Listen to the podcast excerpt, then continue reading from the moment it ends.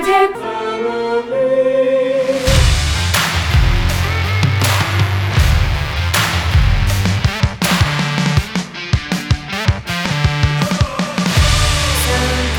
Family.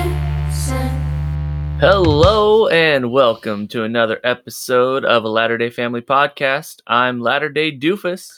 I'm Latter-day Snark. And that's the last time you'll ever hear us introduce a podcast with those names. Dun, dun, dun. Stay tuned. Stay tuned to the end of the podcast to find out why. Today we are launching a, I think we'll probably do three-part series, a multiple, multi-part series. Yeah. Multiple? Multiple parts. Multiple, multi, on letting God prevail. And today's focus specifically will be trusting in the Lord's timing. And I was actually just on Twitter a few moments ago and saw a great quote or a great scripture quoted that I thought would be a great launching point. So this is from Isaiah fifty-five verses eight and nine. And it says, "For my thoughts are not your thoughts, neither are your ways my ways, saith the Lord. For as the heavens are higher than the earth, so are my ways higher than your ways, and my thoughts higher than your thoughts." Could say that again. Yeah. I have seen that many times and been proven wrong plenty of times when I thought I knew what was best, when I thought I knew the timing was best. It's only taken me a few decades to learn it, but I feel like I've really learned that lesson. Yeah, that's a hard one. It's a very hard one to learn. Yeah, we tend to get enthusiastic about a lot of ideas that we have on our own. We're like, yes, this has to be right because it seems we fun. We love it. It's exciting. It must be good for us, and we must need it right now. Yeah. And so in chronological-ish order, let's start with dating and marriage. When so, we are not the same age. We've talked about this before. I'm four years older than Doofus. It's the first time I've called you that on here. I know. And the last, yeah. Probably. Yeah. Anyway, since I'm four years older than him, I was four years further along uh, trying to get married, hoping to get married, I guess. And um, twenty-eight years old. Yep. twenty-nine the day after we got married. Yeah, you were pre- basically, basically, let's call twenty-nine. it twenty-nine. Okay, so. Honeymoon twenty-nine. Yes. Anyway. So I was uh, trying to find somebody that I was compatible with that I wanted to marry for a lot of years in there. Because I guess, well, in the church, we have we get married a little younger. Yeah. Well, but, you made it. I mean, I mean, just the fact that you made it through four years at B Y U. I mean, yes, I went to B Y U for four years. And you're and not I was an in a single branch for nature. A couple of years. Well, thank you. But really, glad to hear that. No, but really, no, like I mean, if we're going to talk about the Lord's timing and the Lord's will, and our patriarchal blessings are very clear about how we were. The each of our patriarchal blessings specifically say chosen for you, someone chosen for you, someone specific. Yeah. Um, if you were being kept for me, for lack of a better term. It's pretty awesome and amazing that you were kept single through all those years at B Y U. Yeah. Especially when you tell me some of the stories of guys who clearly were interested in you and you were totally aloof. I know. Well, it Sorry is, to interrupt, it though. Is funny. Not to sound like a weirdo, but like looking back at relationships that could have worked out well for me mm-hmm. you, when I was at B Y U and after. And they just like mysteriously just didn't. And I can yeah. think of like, well, why didn't that work out? Beyond your control. It was just fizzled for no reason yeah. or like never happened. Or like you said, I was aloof about a lot of mm-hmm.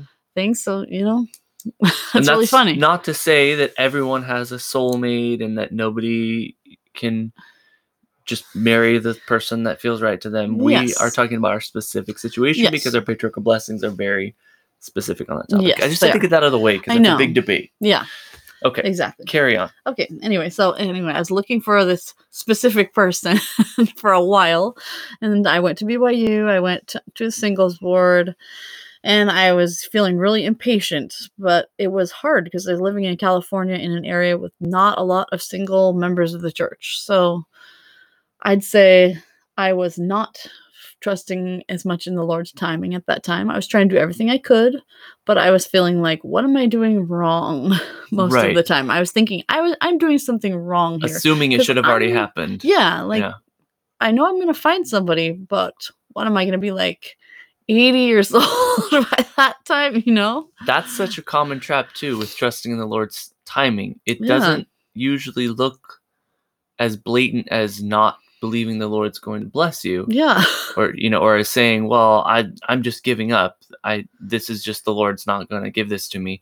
As much as it is, well, I knew I know He would have given this to me, but there must be some other reason I why must He have didn't. Done something wrong, yeah. And it just if, since it hasn't happened yet, then I guess that's just I know it's not happening, or it's not yeah. it's not going to work out for me because of my own failings. Exactly. It's easy to blame yourself and think you're just doing something wrong, but I feel like the Lord would have prompted me if there was some reason why. Right. But uh, I don't know. Honestly, I mean, I started going to the singles branch around the same time you came back from your mission, like within yeah. a couple months after that. Well, so that's... And I was just in my family ward, like just happy as a clam in my family ward, not really caring about going to the singles branch. Then the person I was in primary at the time, the primary president came to me and said, "I think you should start going to the singles branch." And I was like, "Okay, I think you're right." I felt like, yeah, I'm supposed yeah. to go there, even though I'd tried going before and I hated it. like same... I really hated it. Talk about divine intervention, because the same thing happened to me. I was a teacher in primary when I came back from my mission for a little while. Yeah. And then one of the counselors was like, "You really need to not be in a home ward. You need to be meeting and getting married." And I was like, "All right, I guess I'll go." I know. Um, and you're one of the first people I remember meeting. It's really weird. That's awesome. If I had a better memory, I could you say the same for that. You. I know. I don't hold it against you. All of my memories of the Ocean Branch that have stuck are with awkward Adrian in his hearse. Yeah. Anyway. The one I went on the date with. Yes. The the fellow with the dead bodies on the date. So if you hadn't waited, if that timing hadn't worked out according to the Lord's timing, obviously you could have really fouled things up for yourself. And for me too, because I was I wouldn't have even been available to make a play for you. Yeah. I had to get back to my mission and get through some of college. You were a little kid. Anyway, we've we've made our point. Speaking of kids, as we've mentioned before, the first four years of our marriage, we were not able to have children. Not like, oh, we're unwilling. We just didn't want to. Like we no. wanted them, and biologically, physiologically, it wasn't happening. And that was really hard. And we felt really resentful of people who had kids. Yeah. And we said things like, "Well, we want to be parents, and we've been waiting all this time and preparing in all these ways to be parents. How come these other idiots have kids and we don't?"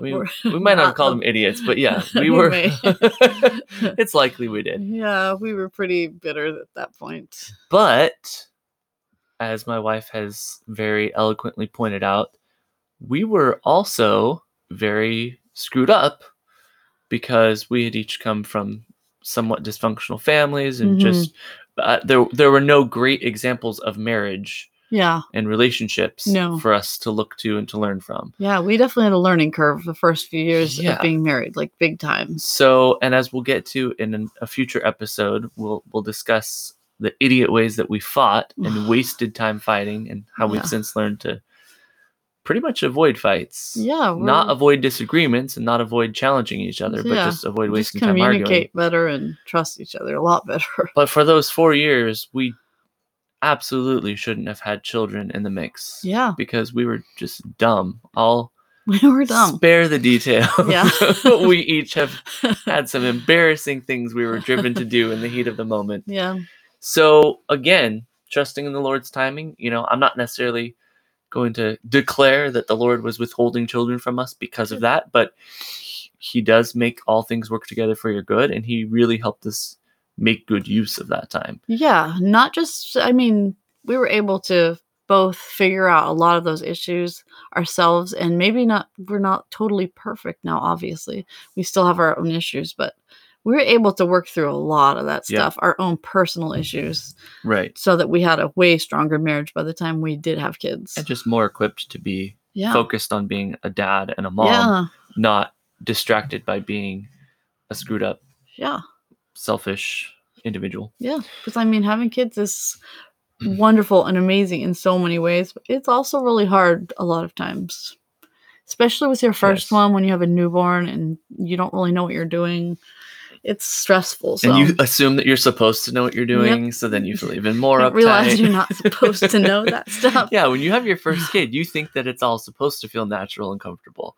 It's not until like number three and especially number four that you realize, oh, okay, this is supposed to be chaotic and insane. Exactly. And I'm supposed to feel like I don't know what I'm doing each day, but still know enough of what I'm doing to not screw them up. Yep. Housing. We've really already talked, talked about, about that, that extensively, yep. but just to relate it to this topic, in each of the instances that we did not have the housing that we thought we wanted, or couldn't afford housing, and then something changed or something adjusted, it was all clearly divine intervention and the Lord oh, yeah. blessing us. There was no way, there still is no way that I can say we have the home that we do because of our own industry or because no. we were so clever or because we did X, Y, or Z. We are one hundred percent dependent on His blessings and His timing. Mm-hmm. And now knowing, you know, having received an answer to our prayer about where we should go from here, knowing that we're headed across the country. Yeah. Having faith to know that that's going to happen in His timing. Yeah. It's hard to be patient, but it's really comforting to just think, hey, He's the one who wants us to go. He'll right. make it work out when it's right for it to work out. We don't need to feel yeah. insanely impatient. Um, one thing that I was thinking about was, since we know that every single time we got the housing that we needed when we needed it, we can't deny that those were miracles, like every single time. Absolutely. So when we were praying, like you said, about where we should move to, and we got the answer that we should go there, it was so easy to be like, yep, we're right. going. Right. Like, because we didn't have the false idea that it was up to us and we were just going to plow our own yeah. way and we forge already ahead. Had so much practice, just like knowing that the Lord was taking care of us and we were in His hands. Right. And that, trusting. And He had taken such good care of us already. Every single time, giving us exactly what we needed at those times when we really, truly did need, you know, different housing and needed that.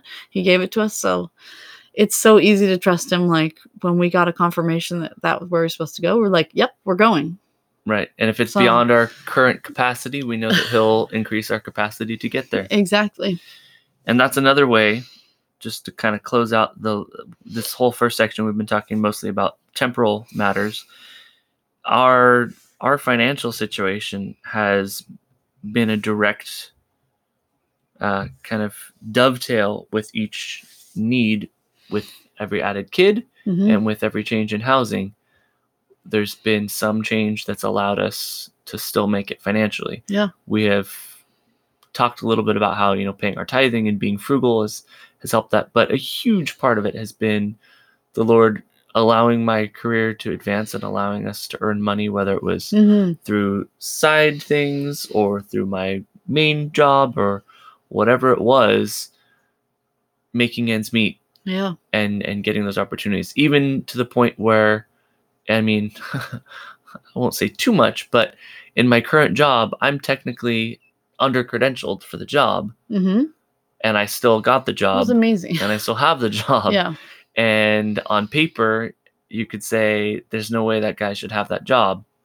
But the Lord increased my capacity to the point where I was the right person for the job. Yeah. And that's why they gave it to me, because they knew my skills and my abilities.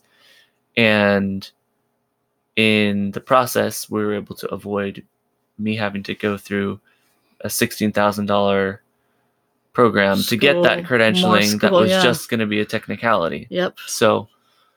Countless, countless blessing. ways. So those are all temporal. Moving along to more spiritual matters, I think one of the biggest ones for me has been understanding the Lord's timing with when it comes to forgiveness. So I haven't talked a lot about it on here. I've mentioned it a little on Twitter, but my biological father was not a part of my life growing up. I found him and my half-siblings about seven years ago. Mm-hmm. And then only recently have really had any direct contact with him. I emailed him a little bit, but at first he was, you know, denying that I was even his kid, and then moved on to, well, maybe it's possible. Yeah. And then it was, well, let's do a D N A test. Then the D N A test was done. Then it was a bunch of awkward, weird emails so with awkward. Too much information about his relationship with my mom. And during all of that, you know, I went from, as a teenager, just hating his guts, or, you know, the idea yeah. of him. I didn't know him, but the mm-hmm. idea of him, and vowing, you know, I can't wait till I meet him face to face so I can punch him in the face, you know, yeah. that level of resentment. Yeah.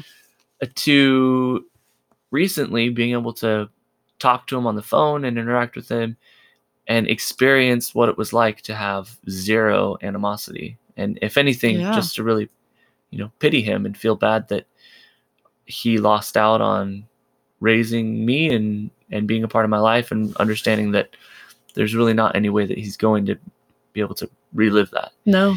And through that process, I've really been able to understand the power of forgiveness and the timing of forgiveness. So we know that the Lord requires us to forgive, and he requires us to forgive all. He made it possible through the atoning sacrifice of Jesus Christ for us to forgive anything and everything. But there's not a time attached to that. No. He doesn't say you must forgive seventy times seven within a five minute span or else you fail. And I think that that's often overlooked, and people are wronged, or they're hurt, or they're yeah. angry, and they think, well, I just need to forget about that and forgive, and because that's what the right thing is to do. And they miss out on a huge piece of how the atonement works. The atonement is a power to change our hearts, and that takes time. Yeah. And so being able to experience that and let that, you know, sit in that and wash, let that wash over me, and, and feel what it was like to resent him, and then to try to understand his situation more, and then to have some compassion. And that, I think, is amazing to think about. The Lord has that power and that ability with time to allow what once seemed impossible mm-hmm. to now be a, a joy yeah. and a relief, and not even feel like it was a big deal. Yeah. Because I can remember even just like not too long ago, within the last several years, where yeah. you're at the point where you're like, I don't think I'm ever going to want to talk to talk him to or him, dealing with him, him or anything. Yeah, yeah, exactly. And it seems like you've gotten just so much more peaceful about that. Yeah, and it's it doesn't not, have to be on my mind. Yeah, exactly. It's not even, it's just a non-issue. Mm-hmm. And that's the best part of forgiveness. Yeah. Let's talk callings. Okay. When we're on the spiritual matters. Yeah. Well, with callings for me, I've always, I've never been offered a calling that I haven't taken. And I'm not saying that like in a braggy way or anything like that. That's just, it's, it's a fact. fact. It's a fact. Yeah. I've never been asked to do a calling and said no. Um, there's been plenty of times where I was asked to do a calling and I was terrified about the calling, even ones that may seem stupid to other people, like um, teaching Relief Society. That one was really hard for me, yeah. which is funny. I'd been the Relief Society president before that in a different, in a branch, which was much smaller. So it was like, you know, ten women or something right. like that. And then to go to... T- several years later, like five years or so later, to teaching in Relief Society in a ward with mostly like older women, and well, older than me at least, um, and who seemed so much more knowledgeable than me. It was really intimidating yeah. for me. So that was kind of one of my more terrifying callings. And I had it for like seven years or something. Yeah. And you won't include this detail, but I will. The women in the ward would love your lessons and look oh. forward to them, and talk about how if you missed teaching a week, uh, a month or whatever, that they missed your lesson oh. and they were looking forward. When was the next time you were teaching? And I don't, I don't say that to say like, oh, you were so good at, but it, it relates to the bigger topic of capacity building. Mm-hmm. And I think it's really important when it comes to callings and serving in the church to remember that the Lord is, is, shaping us. We are, as Joseph Smith said, a rough stone rolling, or maybe he didn't say that. Maybe it was said about him. I can't remember. I can't remember. Dang it! ah, someone who's smarter than me and has a better mind for history, correct me in the on my timeline. But we're we're imperfect, and we're still progressing, and we're allowing the Lord to shape us. Yeah. And if we pass up opportunities to increase our capacity, we're then forfeiting future opportunities to let our capacity increase even more. That's true. And that's true in callings. That's true in in jobs, in social situations. I mean, it's it's all around. But specifically with callings, I think that your accepting that calling allowed you to increase in your capacity in that way.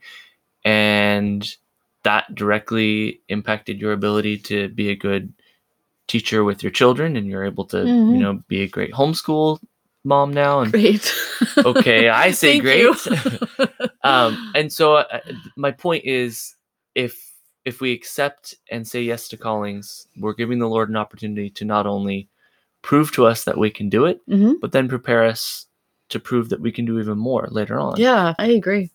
Thinking back on callings I've had throughout throughout my life, they definitely have all added to my knowledge of what I can do. Mm-hmm. Not just by myself, like with every single calling, I've always felt like the Lord was on my side doing it and making me greater than I could be on my own, for sure. But um just anytime I've gotten a calling and I can think back, well, I was able to do that other thing. So, and Heavenly Father helped me do that thing. Right. So he's going to help me do this too. So I could do this one. That's kind of what goes through my mind usually when I'm being asked to do a scarier one. Like adding a kid to the family. Yeah.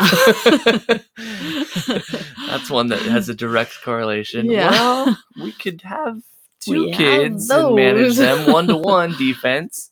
Let's try for three kids. Yeah. I think it's really important too. This is one of my soapboxes, but only because I haven't always thought this way and it's only come to me recently, that it's important to remember that with other people's callings. Mm-hmm. I, for a long time, would, you know, see someone called as a bishop or an elders quorum president or something and be like, oh, that guy's got these problems and these flaws. Why yeah. should he be in that position? And you forget that the Lord needs them in that position to teach them something or to prepare them in some way or to shape them. Yeah. And I can have an opportunity to stretch and grow beyond my own imperfections and my own biases. So if I happen to be someone who loves by the book doctrine mm-hmm. and following exactly what the handbook says, I have to be stretched to have a bishop who likes to kind of shoot from the hip. Yeah. And have kind of off-the-cuff meetings with no agenda. Yeah. And that's not our current bishop, by the way. No. If you're listening, we're flattered. But those are all opportunities that the Lord uses each other to to teach us and help us grow. And we have to remember that the people in the callings that may challenge us, it's for them too. Yeah. It's not just for us. Mm-hmm. So he's not only going to call the perfect orator as a teacher every mm-hmm. time, or the most organized woman in the ward as the Relief Society or primary president. Yeah. Sometimes it's going to be those people who struggle with it, and that's the point. Yeah. And it's part of our job as members of our ward to support people in their callings. And that's one I've thought about more as I've had difficult callings and yeah. been grateful for people who supported me in my callings. And then it came more to light. Like when I was a Relief Society teacher, people that would go out of their way to make comments and mm-hmm. things like that, or yeah, that would come up things. and talk to me afterward or anything like that. Or I, even as right now, I'm the primary pianist. So like when people come up and tell me they're grateful for like when I play in the program, or mm-hmm. they'll tell me like, oh boy, that's a really hard one to accompany kids, which it is. Right. Um, then it just those little things help you feel supported in your callings. So it makes me feel like I want to go out of my way a little bit more sometimes to support people in their callings, whether I think, oh, they're, they've got this, this is easy for them, or whether they're obviously struggling. Yeah. Cause you don't really know. Sometimes people seem like they're totally capable and they're yeah. struggling. So you don't know that. So to sum it up, you're not just sustaining them when you raise your hand yep. in sacrament meeting. Sustain them during the whole duration. All right. Well, I think this is a good time to go to a, a break. As usual, I mean, the sponsors are just flying in. We feel like it feels like we have a new one every week. If we I didn't know do. any better. This week, we've got a, a great law office to... Uh, offer their services to those of you who struggle. If if you don't trust in the Lord's timing, if you just want those answers now, I think that you're really going to be interested in the law offices of Laman and Lemuel. Go ahead and take a listen. Have you or someone you love recently prayed for something that you didn't immediately receive in the exact manner in which you asked to receive it? You may be entitled to compensation. Call the law offices of Laman and Lemuel, personal injury attorneys. We have represented thousands of unsatisfied and impatient people whose only mistake was not trusting the Lord's timing. I prayed to get a job. That was like last weekend and I'm still unemployed. Laman and Lemuel can help. I prayed for bigger muscles, and all I got was a lousy gift card for a gym membership. Thanks for nothing. Laman and Lemuel understand your pain. I offered a half-hearted prayer that my ice cream would nourish and strengthen my body every night for a solid week, and I still gained three pounds. This is not okay. Laman and Lemuel agree. If you're suffering from unanswered prayers, call the law offices of Laman and Lemuel now. You deserve better than to be asked to exercise patience and build faith. Laman and Lemuel, attorneys at law. The answer you've been waiting for. And we're back. We hope that none of you actually need their services. Have faith. Stretch yourselves. Don't be impatient. But there are some instances where there are, are those who do pray for things that maybe won't come true or maybe aren't quite as realistic. Maybe not. And it's okay, because those people are tiny people. No, I don't mean the short folks out there. I'm talking about kids. Take it away. All right. They regularly pray to beat levels on their video games. That's one. They pray often over your fields, your flocks, your levels of videos, video games. They pray about things that are happening during the prayer. Like if they're sitting too close together and someone is kicking somebody, they'll pray that their brother will stop kicking them in the prayer. That happens a lot. Yeah. Our daughter, our five-year-old, prays regularly for me to wash favorite items of clothing in the laundry the next day. um, pants. Yep. They pray to not have to share toys with each other. Specific toys, usually. The evil spirit teaches the man not to share. Our uh, three-year-old prayed the other day for the bananas not to go bad that we have. We should leave those up there and see, though. I know. How cool would that be three weeks from now know, to report right? on that? Um, one that they regularly pray about that I'm not proud of is they pray for me to get pop. Like our, every day they pray, our, please let mama get pop today. Yeah, our three-year-old started it. We thought the first time she included that, that she said mama did not get pop. And we all broke out laughing during the prayer. I know. And I was all proud. I was like, yes, this is going to break the habit. Yes, she's going to shame her. Not because I think it's against the word of wisdom, just because no, it's unhealthy and yeah, it's too not many a calories. Habit. I'm not happy to Terrible have it. Habit. But she, that was a one-off. And every yeah. time since, she prays for I you will get pop. I think that's the one and thing yeah, that makes me happy. Five and seven-year-old shames me on. Even more. It's pretty funny. Anyway, though. But they do call it pop, which makes me proud. That's true. And then one that's really sweet that they regularly pray for is for the baby to let me get better sleep at night, because mm-hmm. our baby wakes up a lot, and um, and for me that to have time. That one usually doesn't for, come true. No, that one never comes true.